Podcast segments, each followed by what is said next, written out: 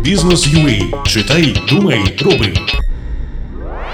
Що реформувати в НБУ? Пояснення на пальцях.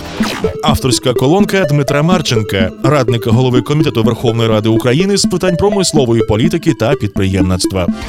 Мета виправдовує засоби. Відома цитата Макіавеллі. І Національний банк України складається таке враження, взяв її на озброєння. Не говоритимемо про ефективність підходу, звернемо увагу лише на меті діяльності регулятора.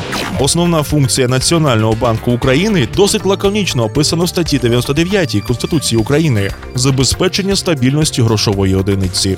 Все інше похідне. Як у світі порівняємо зі Сполученими Штатами Америки, де резервна система США виконує функції центрального банку, в першу чергу опікується економічним зростанням країни, одночасно дбаючи про довгострокове зростання грошових і кредитних агрегатів, збільшення виробництва, максимальну зайнятість, цінову стабільність, поміркований рівень довгострокових відсоткових ставок. Аналогічні функції виконує резервний банк Австралії.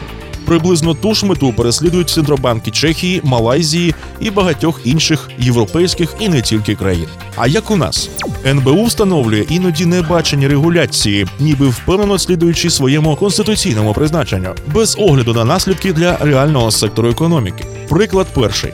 Безпрецедентний обов'язок продажу 100% валютної виручки резидентів України з'явився в українців у 2014 році. А як бути експортером, що працюють на імпортній сировині чи комплектуючих? Такі дії скоріше стимулюють залишати прибутки в офшорах, аніж заводити їх в Україну. Приклад другий: надвисокі облікові ставки, вартість залучених коштів, що висушують українську економіку, починаючи з 30% у березні 2015 року і до 14% сьогодні. А от ставка рефінансування Європейського центрального банку, за якою він надає кредити фінустановам єврозони, з березня 2016 року складає 0%. У Великобританії облікова ставка становить 0,25%. У Канаді піввідсотка, а в США 1%.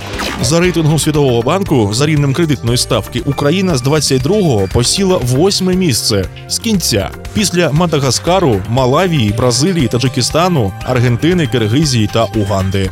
Якщо у 2009 році фінансова глибина економіки співвідношення наданих кредитів до ВВП в Україні становила 73%, то в 2015 році цей показник скоротився до 49%. В країнах, що динамічно зростають, цей показник значно вищий. В Малайзії це 121%, в Сінгапурі 131%, а у Китаї 142%. Використання Національним банком України тактики спаленої землі не тільки залишило реальний сектор економіки без доступного джерела поповнення обігових коштів, але й без ресурсу для здійснення капітальних інвестицій. Я вже не кажу про 80 мільярдів гривень обігових коштів, які за оцінками УКБС підприємці втратили у збанкрутілих банках. Якщо у 2012 році частка банків у структурі фінансування капітальних інвестицій складала 16%, то за результатами 2016 року скоротилася більш ніж вдвічі до 7%. При цьому загальний обсяг капітальних інвестицій впав з 33 мільярдів до 12 мільярдів доларів США на рік. Спілкуйтеся з аудиторією бізнесу у своїй колонці. Пишіть нам у редакцію. Слідкуйте за нашим подкастом у Фейсбуці та на сайті Бізнес.UA, сайт про бізнес та підприємництво.